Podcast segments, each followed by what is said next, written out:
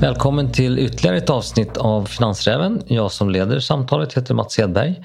Gäst idag är Andreas Brock, Coeli Global Selective. Berätta, vem är du? Andreas från en liten by som heter Hörby i Skåne. Eh, jag växte upp i småföretagarfamilj och eh, jobbar idag med det som jag alltid velat jobba med, vilket är förvalta eh, och syssla med aktier. Köpte mina första aktier när jag var sju år. Det har alltid varit aktier i min familj. Och väldigt skojigt för, för att leva, leva sin dröm. Och vad är det som är så kul med aktier? När jag var liten så brukade jag gå på, till biblioteket i Hörby. Vi har ett väldigt fint bibliotek. Och så kunde man gå in där inne och um, så kunde man, där fanns ju böcker om allt senare tiden då när jag var tonåring så tyckte jag om att bara gå in och välja och så bara liksom blundade ögon typ och så gick jag in och så bara valde jag en bok.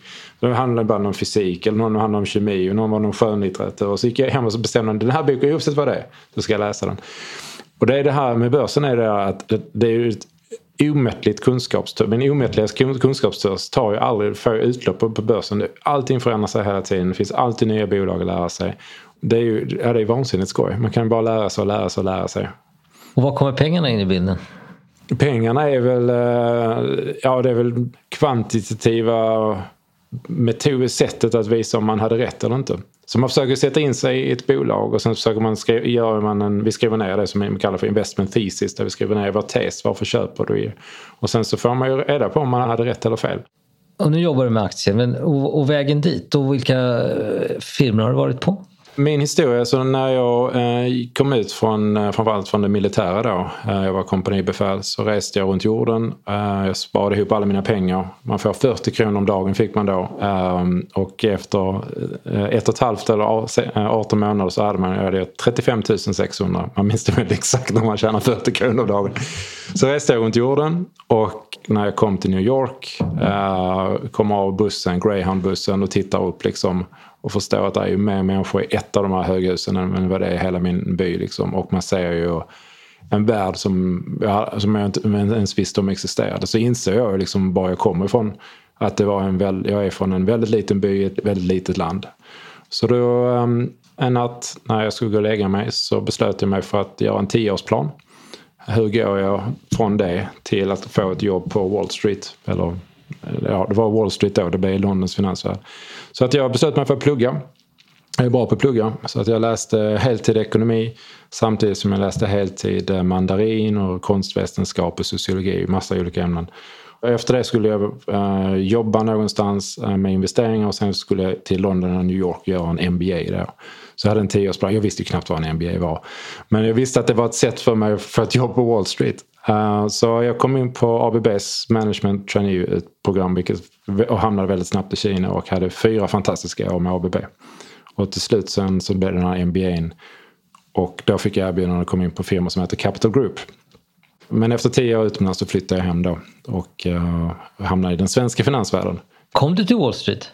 Nej, jag kom aldrig till Wall Street. Jag åkte faktiskt dit på min smekmånad. Eh, så min stackars hustru fick följa med till New York på smekmånaden. Och um, jag funderade när jag skulle läsa min MBA om jag skulle läsa London eller jag skulle läsa New York. För det finns Colombia då.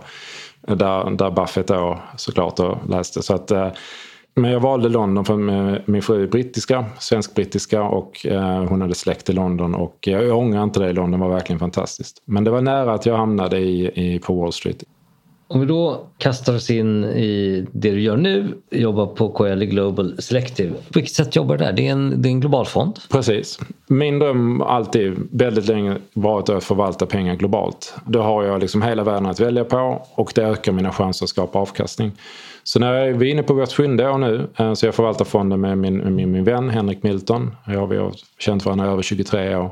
Vi skapade den här fonden för att, för att på enklast möjliga sätt skapa hög avkastning. Och genom att köpa en portfölj av ungefär 30 bolag för att vi vill ha stenkoll på våra bolag. Och vi tror att som en person kan man hålla koll på ungefär 15 bolag. Med det menar jag att man är på kvartalsrapporterna, och läser årsredovisningen. Här nu klockan fyra dagar har vi samtal med ett av våra innehav. Eh, Henrik hade samtal i morse med ett annat innehav. Att vi hela tiden är on topp. Och då är det ungefär 15 bolag lagom. Så att två personer, 15 bolag, 30 bolag. Så vi har ungefär 30 bolag i snitt i portföljen. Och alla är exceptionellt eh, hög kvalitet. Så redan då för nästan 15 år sedan i London så började jag skriva ner en lista liksom på vilka är de absolut finaste bolagen i världen. Vilka är de starkaste varumärkena, mest fantastiska management, mest adaptiva. Och hela tiden förnyat och förfinat den där listan tills vi har skapat en, en lista av de organisationer som är de bästa. Och um, om man tar Sverige som exempel, så om man tittar på verkstadsindustrin så är ju Atlas Copco fantastiskt. Det är ju kanske det finaste verkstadsbolaget i världen. Och nyckeln till det handlar ju om den kultur som företaget har byggt upp. Av att ständigt förbättras och så vidare. Och det är ju den det är det vi letar efter, de här företagen som har den här eh, entreprenöriella drivkraften i sig eh, fortfarande. Och kan man sätta ihop en, en grupp av sådana 30 sådana företag så kan vi titta tillbaka nu 6,5 år senare. Vi ligger nästan exakt på 15 i avkastning per år. Beroende lite grann på hur man mäter andelsklasser och så vidare. Men det är där vi, vi, vi vill ligga liksom.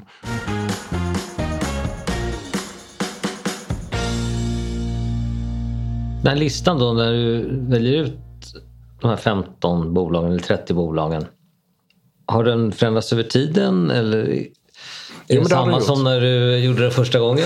Nej, den har förbättrats hela tiden. Vissa innehav har vi ägt nu i över sex år. Liksom, um, mer eller mindre utan något avbrott. Men Microsoft, Martin Marietta, L'Oreal har vi ägt i fyra år. Liksom. Så många innehav. Men sen har vi bytt ut några Assa Abloy var ett företag som vi ägde tidigare och sen så upptäckte vi, som är ju inom byggindustrin som en underleverantör till byggindustrin. Sen upptäckte vi schweiziska Sika som gör ju tätningsmedel. Jag tror nästan alla som lyssnar på det här har Sikas produkter i sitt hus. Antingen i, i duschen eller om de har en båt så tätar de med Sika. Och då upptäckte vi att Sika är ju, växer dubbelt så snabbt som Assa, bättre balansräkning och var billigare. Så då gjorde vi ett byte där och det var ju inget fel på Assa men, men Sika har ju gått som aktie mycket bättre. Sen har vi lagt till sektorer. Eh, en sektor som vi har lagt till nu i de senaste två, två och ett halvt året är ju halvledare. Eh, en sektor som som svensk man knappt känner till. För det finns ju inte i, Sverige. I Sverige det finns ju knappt i hela Europa. Det finns några få bolag i Europa. Men det är ju en gigantisk sektor i Asien, en gigantisk sektor i USA. Och det är en sektor som vi har tvingat oss själva att äh, lära oss. Så vi har ju kört möten med Intel, AMD, Nvidia flera gånger, ASML som vi äger och TSMC har vi kontakt med. Och det är ju kanske nog den mest fascinerande av, av alla industrier jag, jag har följt. För det är både politik och företag i, i allt. De bolag du har nämnt låter som mest large cap, är det så? Ja, eh, just nu så är det det. Och det är en, eh, Harvard Business Review har skrivit mycket om detta men jag och Henrik gör 100-150 företagsmöten varje år. Och det är ju någonting jag har sett när vi reser runt om i jorden. Det är ju att små företag blir omkörda av de stora. Och anledningen, och vilket har tvingat oss då för att skapa avkastning att köpa många av de stora bolagen. Och det anledningen är ju att eh, digitaliseringen, e-handel och så vidare. Jag, jag kan göra ett exempel. Om du tittar på sportskor så finns det Nike i etta, Adidas i tvåa och sen så finns det då Puma då. Och vi hade ett samtal med Puma för ett tag sedan och de var brutalt ärliga och sa liksom att det är, det är tufft för oss. Liksom. Vi har inte den, om jag tolkar dem rätt, liksom, vi har inte den, eh, den skalan, de finansiella krafterna som behövs för att lyckas i e-handel. Det har Nike, det har Adidas. Och om du går in idag, om du ska eh, gå in på någon e-handel idag och du ska söka på skor så är algoritmerna skapade på det viset att det är bara ettan och tvåan som kommer upp. Och liksom Puma kommer och så vidare. Trean kommer liksom väldigt långt ner på sidan 25 liksom när du klickar där neråt. Där är ju, nu har Business Review och, och, gjort mycket research på det. En stark trend de senaste 15 åren är ju att stora företag eh, växer väldigt, väldigt väl. Och kan man då äga företag som vi äger Adobe som du säkert använder eh, Photoshop och så vidare. De rapporterar nu i veckan växte ju vinsten med över 30 procent. Så länge kan du äga sådana företag som är helt, nästan helt skuldfria och växer med 20-30% per år. Så gör jag ju hellre det än jag köper ett småbolag i Tjeckien liksom, eh, som är beroende av 15 personer. Varför skulle jag göra det? Vi har tagit upp det här i podden tidigare och nu har jag inte siffrorna framför mig men det har visat sig att mindre bolag, small caps och även microcaps har avkastat bättre på börsen sett över ganska långa tidsperioder. Hur ser du på det? Både ja och nej. Jag kan visa dig andra studier som visar att det är mycket... Den forskning man får på amerikanska småbolag har varit felaktig. Okay. Min andra erfarenhet är ju att det är väldigt lätt att förlora mycket pengar. Så vi, vi köper inga bolag som inte är lönsamma. Vi köper inte bolag som inte liksom, har visat att de klarar av en tuff period. Liksom, utan vi eh, har vi som filosofi. Så att vi gör inte angel investment, venture capital. Liksom det, här. det har ju också med avkastningsmålet att göra. För att slå index så tror vi att vi behöver göra typ en 15 procent per år. Då har vi god marginal. Ska man göra 20-25 då är vi inte rätt fond. Då får man köpa någon annan fond eller gå in själv i onoterat. Ska man köra, göra 10 så kan man väl köpa någon indexfond. Utan 15 är för oss perfekt. Eh, liksom, ett bra mål att satsa på om man ska slå index och, och det gör att vi kan hålla oss i de här etablerade företagen som har i världens starkaste varumärken. Adidas, Mastercard, Apple, Microsoft. Du kan ju hålla dig i de här otroligt fina företagen.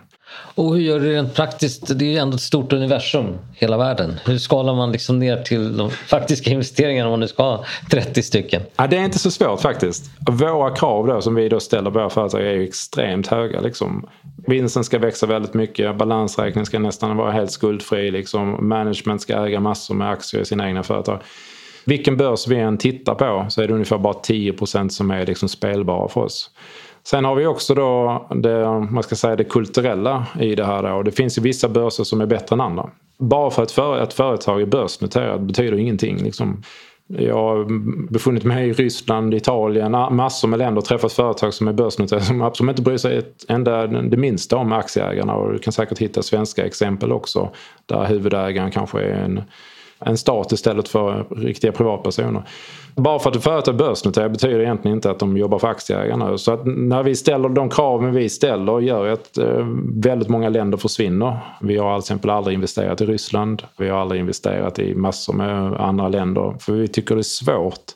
Det finns kanske men vi tycker det är svårt att hitta de här företagen. Så att vi gillar demokratiskt protestantiska länder om jag förenklar det. Men jag tror du förstår den arbets...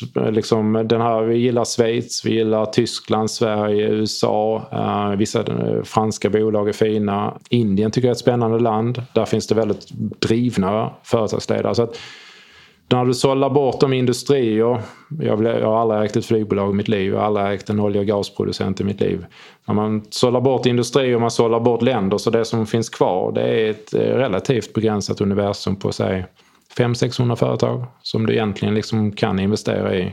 Och då är bara välja ut 30 av dem, det är inte, det är inte så svårt. Hur ser en typisk arbetsdag ut skulle du säga?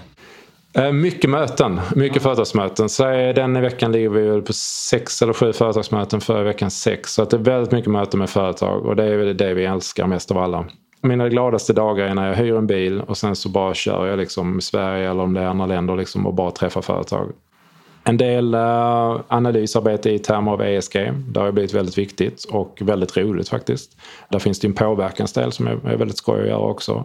Både jag och Henrik har jobbat på ABB vi har jobbat i industrin så att vi känner att när vi pratar med en börs och företagsledning vi, vi kan vara lite tuffa.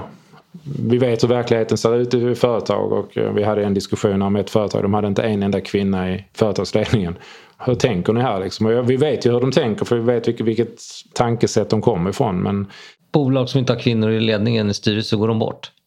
Eh, nej, de går inte bort men om de inte ändrar sig, om vi inte lyckas med vår påverkan så tror jag att över tid så kommer de gå bort. Eh, om eh, på engelska, they heard us loud and clear. Vi var väldigt tydliga och vi var väldigt tydliga att det bör vara minst en kvinna till i, i den där styrelsen.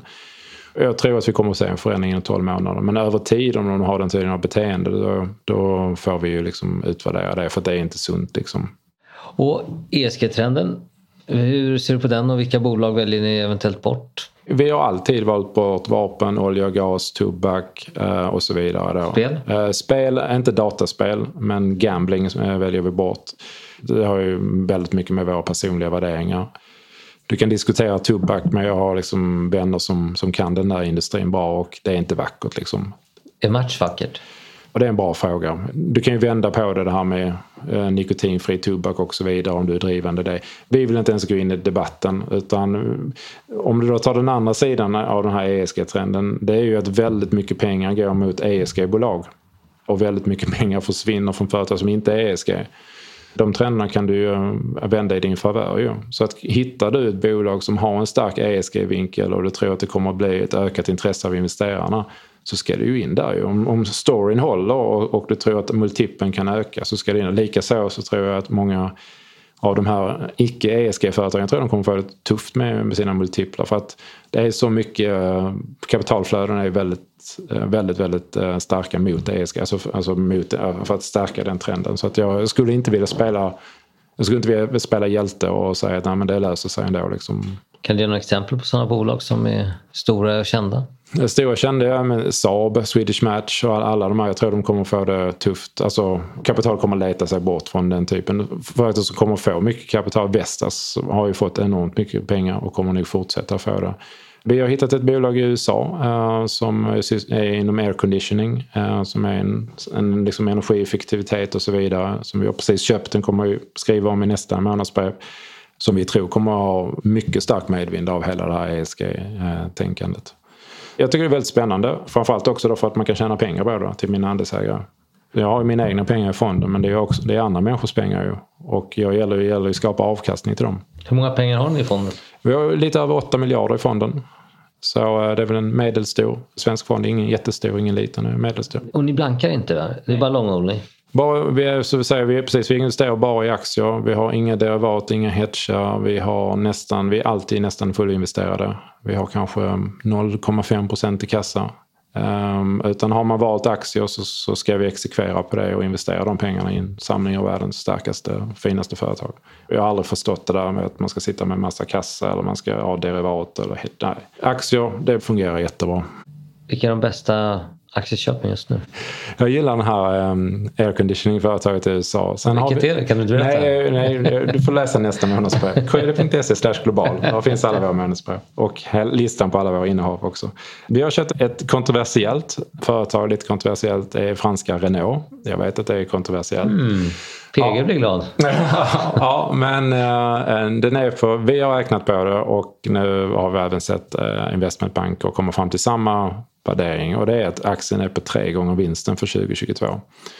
Det är de vi har möte med nu klockan fyra idag och ska gå igenom caset. Det är vårt andra möte med dem vi ska gå igenom caset. När ni har möte med dem, kommer ni upp högt upp i organisationen eller? Eh, både ja och nej. Förra mötet vi hade var ett gruppmöte med vdn då och ekonomichefen. Den här gången så är det med Investor Relations. Jag jag kan tycka att ibland är det bättre att ha möten med Investor Relations. För en VD är ofta väldigt färgstarka personligheter och har ibland inte stenkoll på detaljerna. Så är det. För att det är inte deras jobb. Deras jobb är att ha vision. Men som analytiker och när jag måste ner siffrorna då måste jag kunna gräva ner mig och diskutera liksom det, det minsta lilla och, och få liksom någon sorts kvantifiering på det. Så jag, jag tycker om att ha möten både högt och, och mellanhögt om man säger så. Eh, Nordkänd eh, airconditionföretag som ja. jag förstod rätt. Ja. Renault. Ja, det här är special situations alltihopa. så det är inga aktier vi kommer. Ja.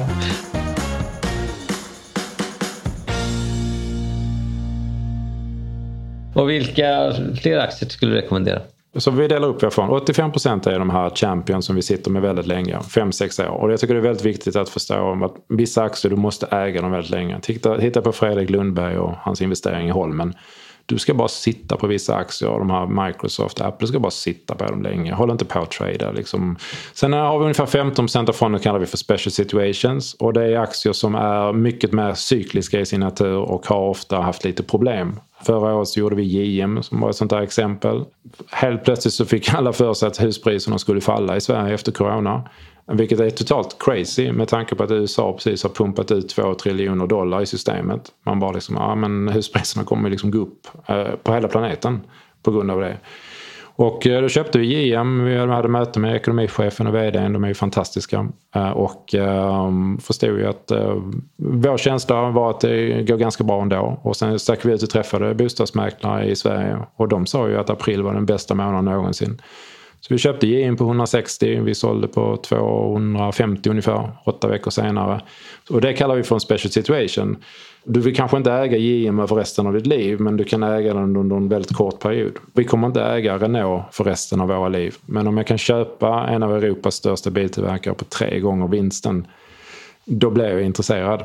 Vi har köpt byggföretag i USA på fyra gånger vinsten som har gått till 8-9. Liksom. Så jag tycker det är jättespännande med sådana här. Så Renault då och den här um, air conditioning de, de hamnar i den här special situation. Champions, det vill säga den andra 85 procenten, de här fina företagen, där äger vi tyska Vonovia. Vi har ägt den i väldigt många år. Det är, bygg, eh, det är ett fastighetsbolag. Som, som köpte eh, Hembla till exempel. Och Victoria Park. Ja, och det var ganska givet. Att, jag tror de kommer köpa mer i Norden. Så alla som lyssnar på det här, om ni äger något svenskt nordiskt fastighetsbolag med massa hyresbostäder så kan ni ge tusan på att Vonovia är där också. Okej, det, det är Heba som Ilja köpte in sig i. Ja, jag låter dig ta fram listan. Ja. Är det mer? ja, men Vonovia kommer, de kommer köpa mer. Det är, det är inget snack om det. Utan de har börjat med Victoria Park. Sen, de har alltid varit väldigt glasklara i sin kommunikation. Sen blev det Hemla och de kommer att bli fler. Tänk dig själv, de finansierar sig på um, en, en procent ränta. Liksom. Alla obligationer de ställer ut köper ECB. Min uppskattning är att ECB köper ungefär 30 procent av vad de än ställer ut. Så du lånar, ska vi förenkla, nästan på noll. Så vad de än köper så ökar ju värdet på deras företag. Så det, de har ju en finansieringskälla som är ju helt otrolig.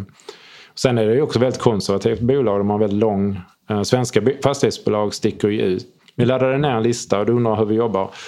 Vi laddade ner en lista på 130 av världens eh, största fastighetsbolag. Och sen gick vi igenom varenda en. Så började bra. Och sen så jobbade vi oss neråt årsredovisningar, vad har de för exponering i alla länder och så vidare. Och sen så har vi då liksom från den listan då liksom, så hittade vi fyra namn som vi tyckte var spännande, satte upp möten med dem och så vidare. Och där kan jag rent allmänt säga att svenska fastighetsbolag sticker ju ut på en global basis som väldigt högt belånade och väldigt aggressiva. Och det här är ju det är både, det är ett, ett litet minus, det andra är ett stort plus. Det är ju så de har byggt upp de här förmögenheterna ju. Tyska fastighetsbolag är mellanaggressiva och men extremt, precis som tyskarna ofta är, extremt konservativa på balansräkningen. Så vi, vi har en väldigt konservativ balansräkning som de använder för att förvärva men är väldigt stark. Så Vonovia är kursen är väl på 55 euro idag, runt 55 euro. Vi tror den stänger på 70 år, peppar peppar. Den har gått sådär va? Bara. Oh ja, absolut. Så att eh, när räntan går upp så faller ju den här. Mm jag kan inte förstå varför räntan ska gå upp i Europa de närmaste åren. Om inte USA ska höja räntan så man ju ha en mycket mer dynamisk ekonomi än vad Europa har. Om de inte kommer höja räntan på flera år. Vad var det Paul sa? Jag tänker inte ens tanken. Men det var något sånt där. Så kommer ju inte Europa höja räntan på fyra fem år. Så att där är, jag tycker det är en väldigt, av de champions som vi har så sticker den ut med att den, den ser väldigt billig ut.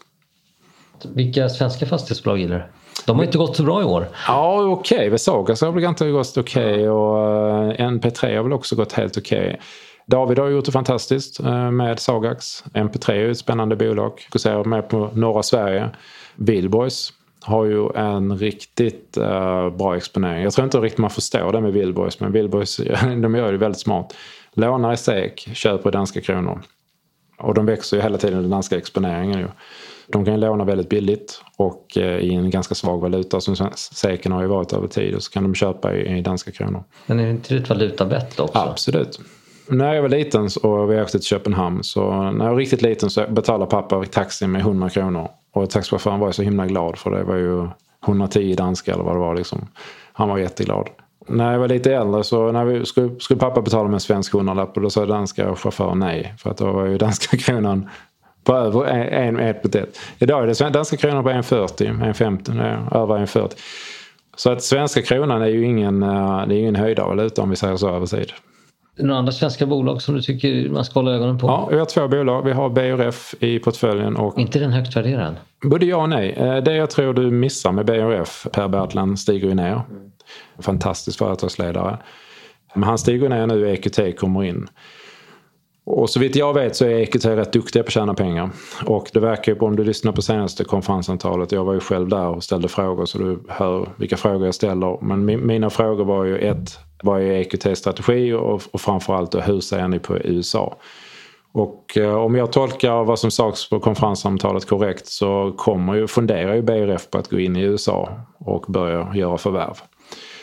Och gör de det och de har en, en väldigt stark balansräkning just nu så tror jag du kommer att se många och jag tror du kommer att se ganska stora förvärv i USA. Mm. Och eh, det kommer ju ta BRF till en helt annan nivå än vad det är idag. Jag brukar alltid tänka vem delar jag säng med? Det gäller ju att titta på de andra ägarna och se vad de har för agenda. Jag har inga problem med att dela säng med EQT. Sen är det ju ett svenskt, man kallar det för HVAC, alltså air conditioning företag. Om du tittar på alla världens HVAC-bolag. Så det finns en i Italien som heter Carell och sen så finns det i Japan och så vidare. Hela den industrin ligger, eh, nästan till alla bolag ligger runt den värderingen. När du tittar på dem från en global basis så ser BRF helt okej okay ut. Du hade ett till? Ja, vi har Fortnox också. En liten position i Fortnox ja. från Växjö. Där är värderingen hög. Men eh, vi har varit konsekventa att köpa på låga priser så att vi, vi är upp. Peppa peppa ta trä. Ligger bra. Spännande företag. Frågan är ju med hela, sitt, hela nätverket när man går in som kund med appar och trade financing och alltihopa. Om man tittar på estimaten framåt och även vad Dagens Industri har skrivit, Carnegie och så vidare så ser, har vi ingen egentligen någon större skillnad på våra estimat och vad marknaden har.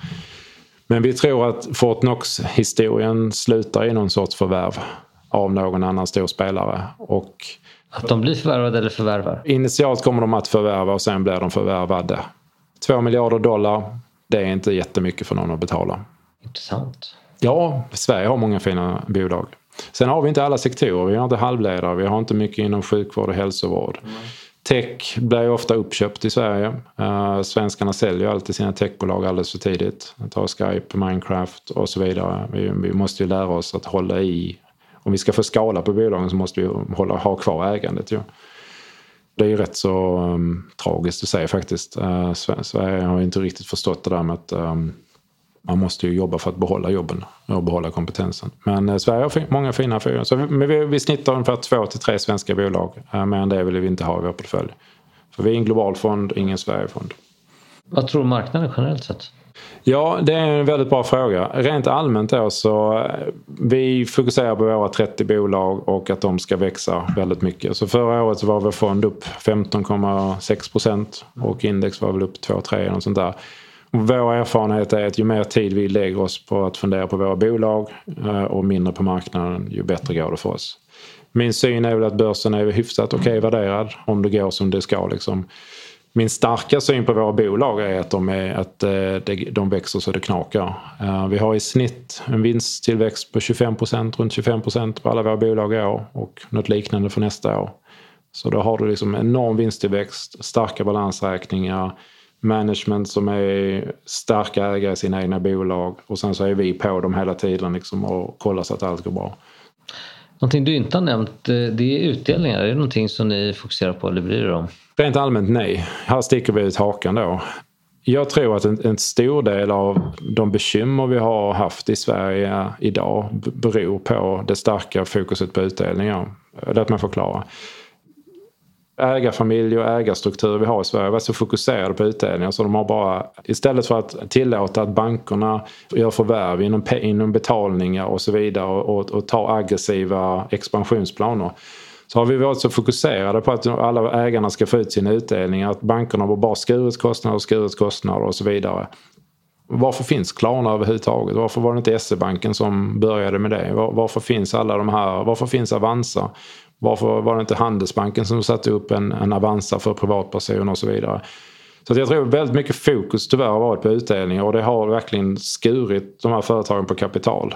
Och, eh, och därför har de här, alla utmanare tillåtits att poppa upp liksom och, och ingen gör ju någonting. De, de, varför köper de inte upp Avanza? Varför integrerar de inte det? Varför gör Även när det gäller industriföretagen, eh, väldigt kraftigt eh, fokus på utdelningar där också och eh, jag tror det var bättre att, att arbeta offensivt med att växa, antingen förvärv eller tekniska utvecklingen.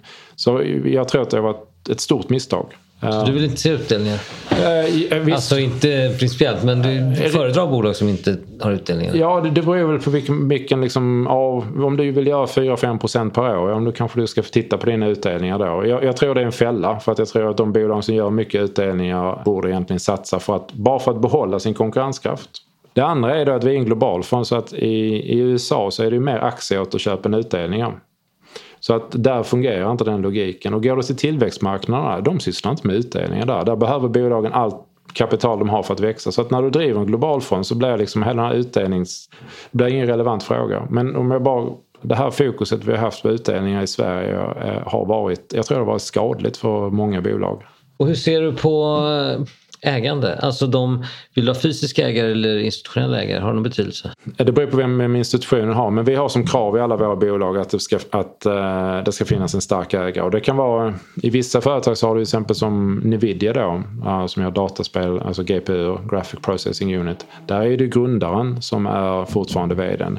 Och det är det vi gillar. Vi älskar när våra ledare, när grundarna fortfarande är där eller du bara ett steg från. Ta Apple. Nu är vi inne på Tim Cook.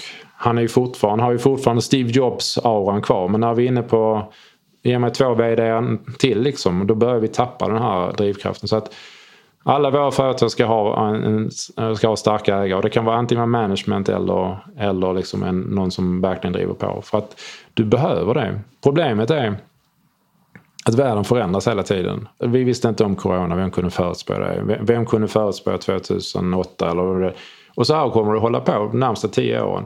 Det är en möjlighet, det är ingen risk. Det möjligheten är när du har starka ägare som agerar. Men risken är ju de bolagen som inte har starka ägare där det är tjänstemän. Tjänstemän som ska tjäna sina bonusar och sen hoppa av. Och eh, det är ju en... Eh, tjänstemän är jättefarligt. Tjänstemän är jättefarligt. Ja, det var, en, det var en, en, några visdomsord. Um, har du något mer du vill ta upp innan vi uh, rundar av denna faktiskt väldigt intressanta samtal? Ja, uh, bara att vi skriver en, vecka, en gång i veckan så skriver vi någon sorts analys om våra företag, om hur vi tänker. Vi försöker vara fullständigt transparenta med vad vi gör. Och den finns på vår hemsida, kd.se global. Och där kan man ladda ner den här listan på vad vi kallar världens finaste bolag. Så hjärtligt välkomna in. Och, och när släpper du namnet på airconditionföretaget? Det gör vi om en vecka. Om en vecka alltså ska ni gå in på KLs hemsida. Tack snälla. Tack Andreas. Tack för samtalet och tack ni lyssnare där ute. Tack.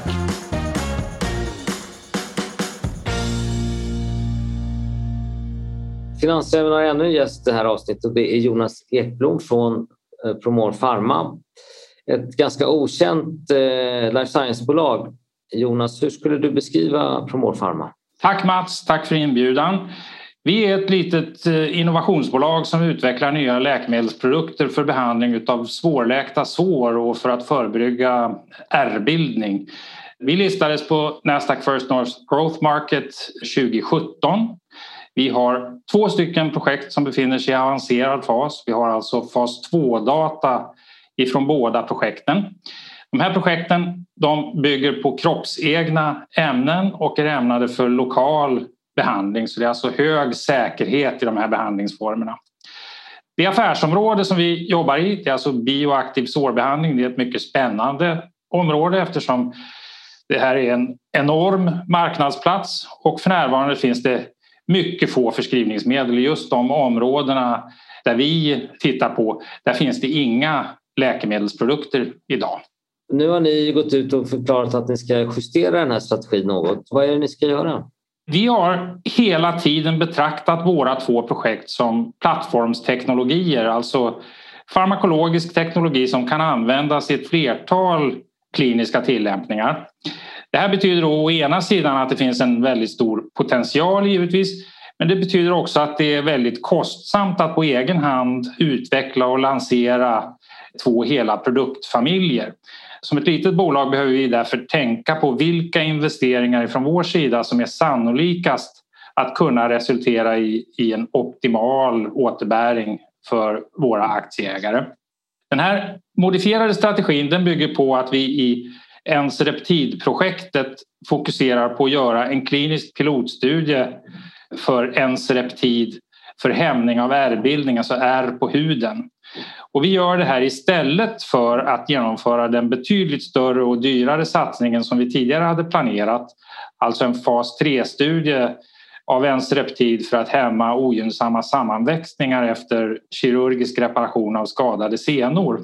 Det är förändringen i enstreptidprojektet. I det andra projektet, ropocamptidprojektet, där har vi nyligen avslutat en fas 2B klinisk prövning.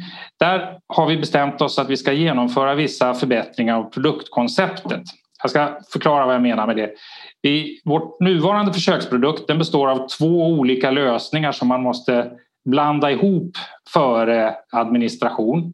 Och vår målsättning är att utveckla en enkomponentsprodukt, alltså en produkt som är färdigblandad. Så alltså inte att göra några förändringar av innehållet. Så all information vi har om säkerhet och tolererbarhet kommer att gälla men vi vill ha en produkt som är enklare för sjuksköterskor och för läkare att kunna använda. Och vi anser att det här är ett sätt där vi ökar värdet i det här projektet oavsett vem, om det är vi eller någon annan som gör en nästa klinisk prövning. Betyder det här lite förenklat då att man minskar risken i bolaget och ändå har en bra möjlighet till avkastning? Är det så man ska se det här? Eller? Ja, kontentan är att vi fokuserar på ett fåtal aktiviteter som kostar drastiskt mycket mindre än vad vi tidigare hade planerat. Så vi är utsatta för mindre risker vad gäller kapitalanskaffning och så vidare.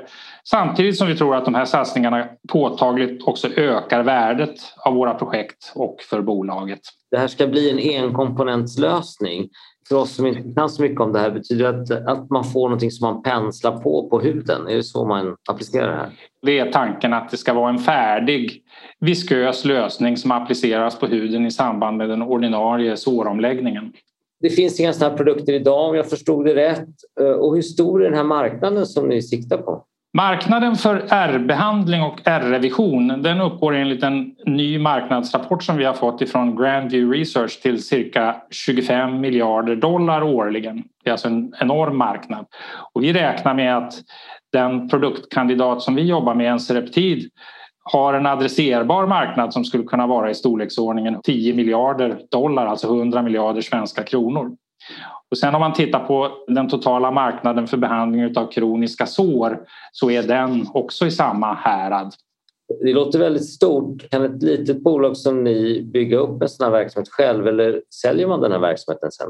Vi har tänkt oss att vi gör de senare delarna av utvecklingen i, eh, tillsammans med strategiska partners. Så det är inte vår målsättning att finansiera hela den här utvecklingen själva utan det är något som vi vill arbeta med en eller flera multinationella firmor för att ta till marknaden och kommersialisera. Vad ska man ha för tidsperspektiv om man investerar i ett bolag? Vi börjar nu alltså kommer under april att börja planera för genomförandet av de här aktiviteterna som vi har diskuterat.